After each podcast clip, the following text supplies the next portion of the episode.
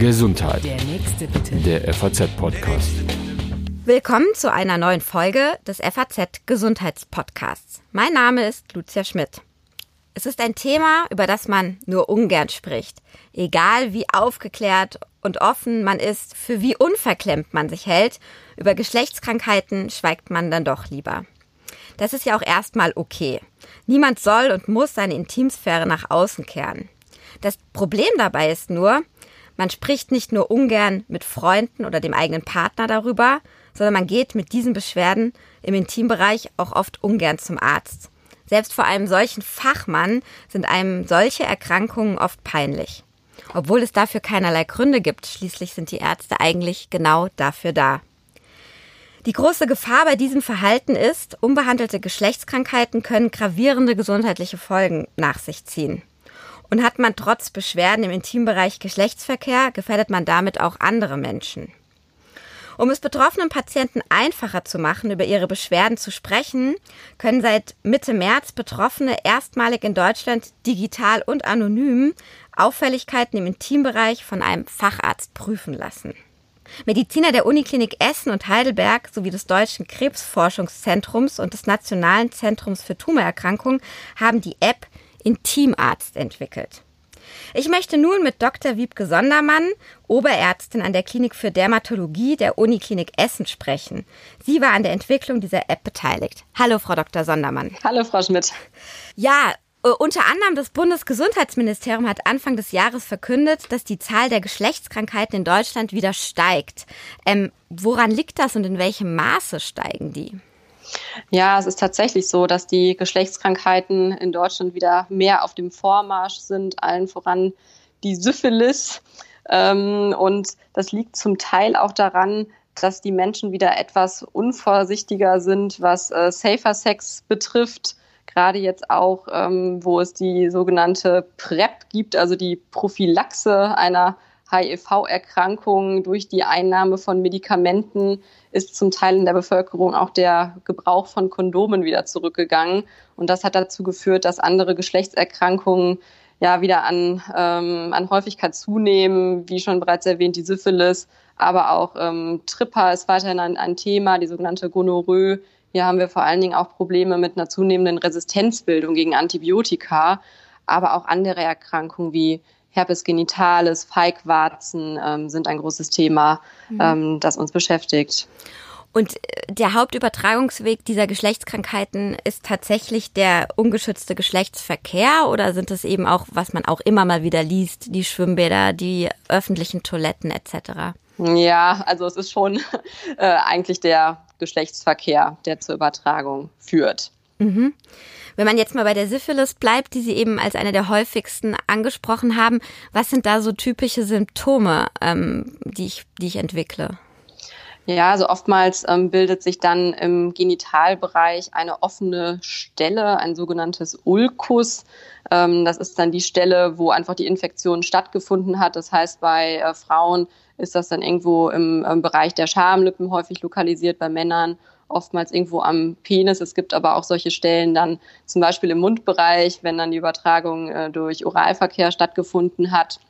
Und das ist so das, was man so als Patient als erstes merken äh, könnte. Es kommt dann manchmal auch zum Anschwellen von Lymphknoten, zum Beispiel in der Leiste. Und im Weiteren ähm, kommt es dann manchmal auch zu einem Ganzkörperausschlag, ähm, der sich über den ganzen Körper verteilen kann.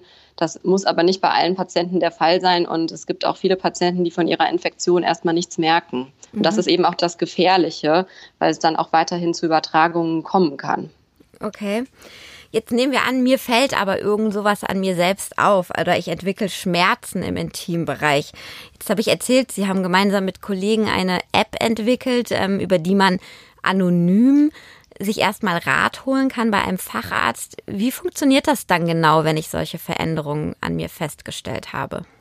Genau, also ich habe über die App dann die Möglichkeit, äh, meinen Fall einzusenden.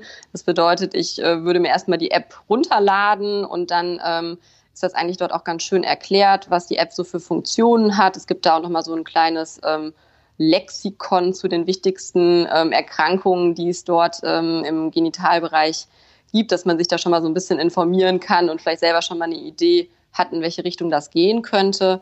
Und wenn man dann ähm, sein Problem einschicken möchte, dann nimmt man erstmal drei Fotos auf. Ähm, das erste Foto soll erstmal so aus ungefähr 30 Zentimetern Entfernung so als Übersichtsfoto aufgenommen werden. Und dann werden nochmal zwei ähm, Nahaufnahmen gemacht mit einem Abstand von ungefähr 10 Zentimetern, möglichst so aus ein bisschen unterschiedlichen Blickwinkeln.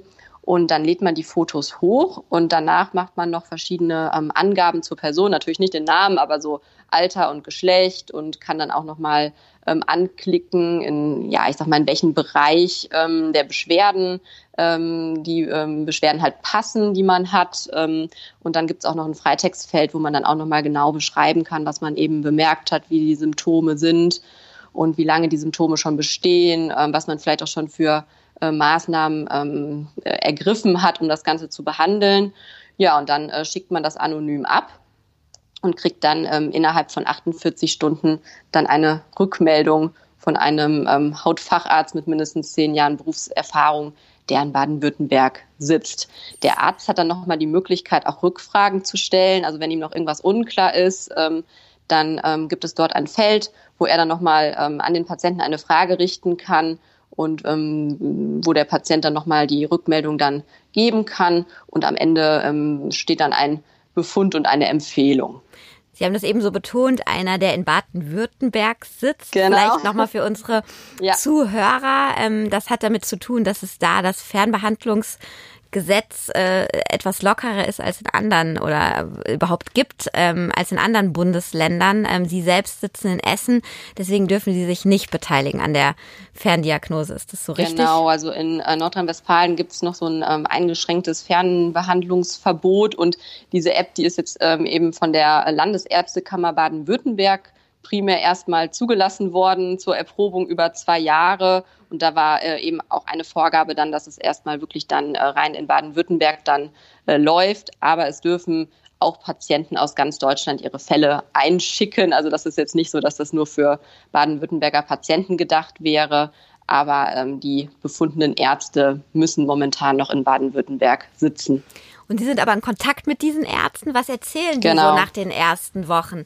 Wird die App gut angenommen und mit welchen Anliegen melden sich die Patienten? Ja, also wir haben bisher ungefähr ähm, 40 Einsendungen.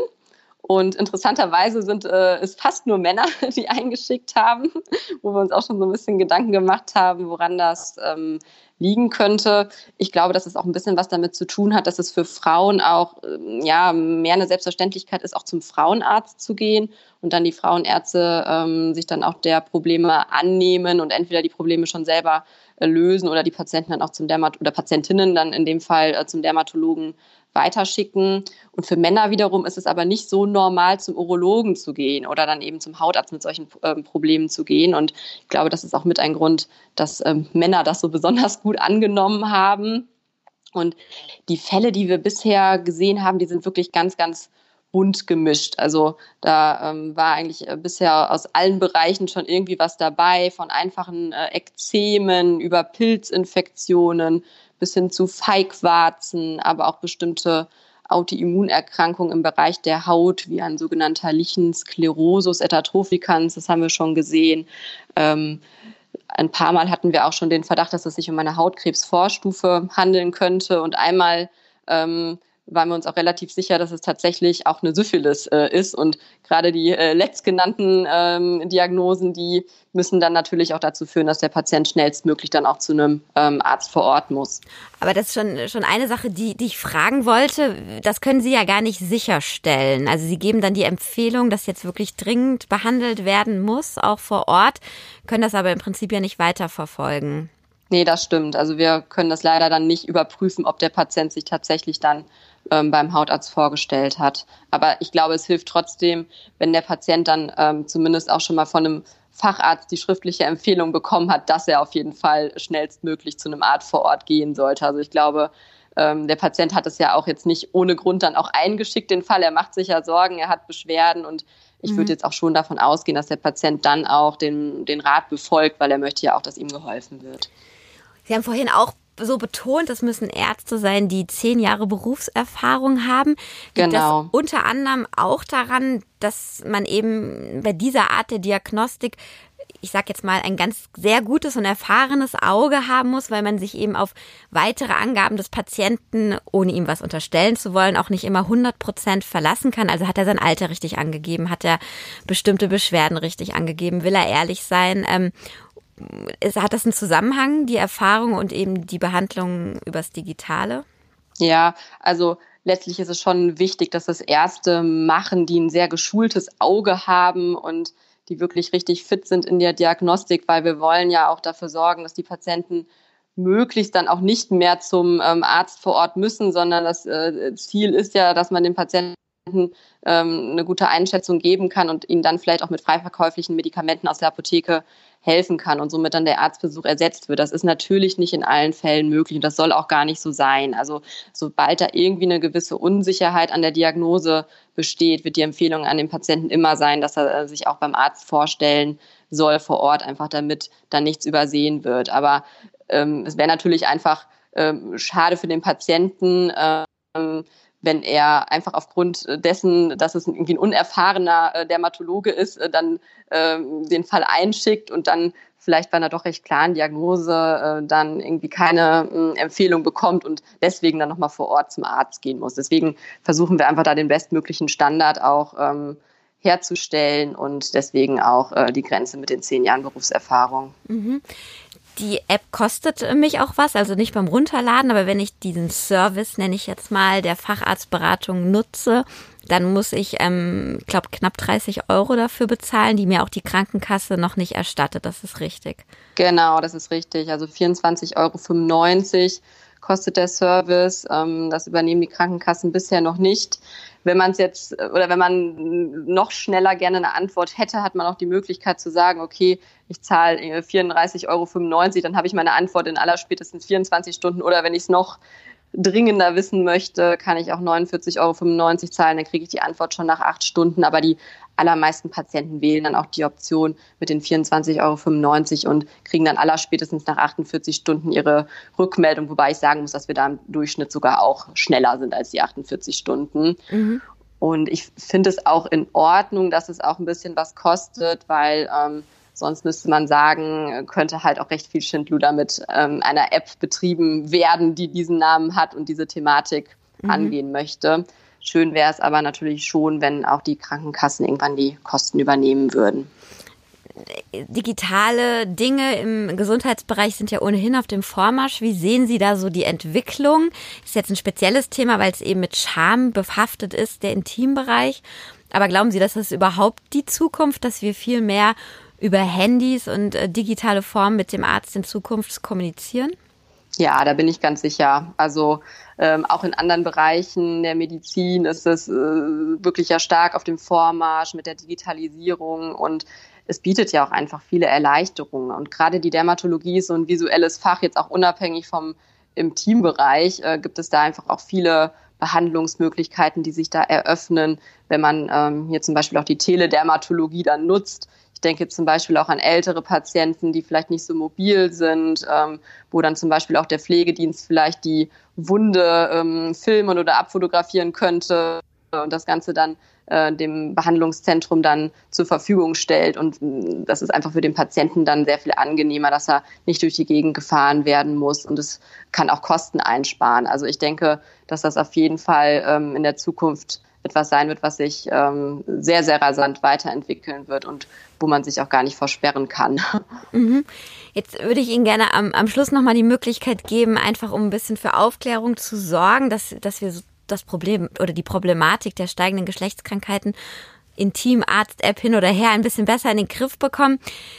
Was sind wirklich so Signale, die vielleicht gar nicht ganz eindeutig für mich als Patient sind, wo ich hellhörig werden sollte und ein ein Arzt aufsuchen sollte, in welcher Weise auch immer, ähm, damit eine Geschlechtskrankheit sich nicht voll ausbreitet oder eben ich sie auch noch an andere weitergebe.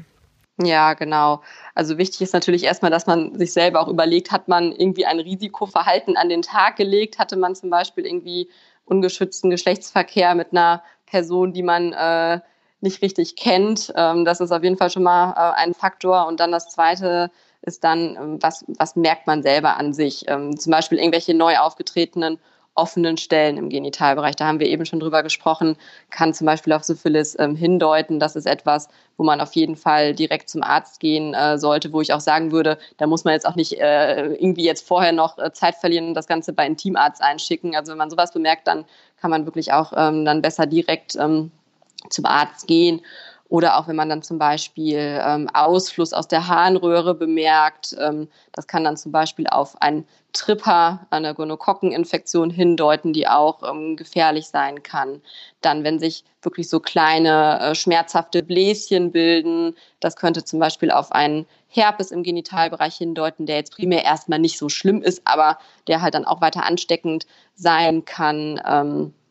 Dann ähm, bestimmte Allgemeinsymptome, also wenn man jetzt merkt, man hat irgendwie Fieber, man fühlt sich schlecht, man hat einen Ganzkörperausschlag, das sind auch so Warnsymptome, wo ich auf jeden Fall ähm, zum Arzt gehen würde und dann auch alles, was auch einfach nicht von alleine innerhalb einer akzeptablen Zeit wieder weggeht. Also alles jetzt an irgendwelchen Wärzchen oder sonstigen ähm, ekzemartigen Veränderungen, die jetzt irgendwie ja, sagen wir mal, äh, länger als drei Wochen irgendwie bestehen, die würde ich dann schon auf jeden Fall mal abklären, einfach damit man nicht übersieht, dass da doch irgendwas ähm, Schlimmeres hintersteckt.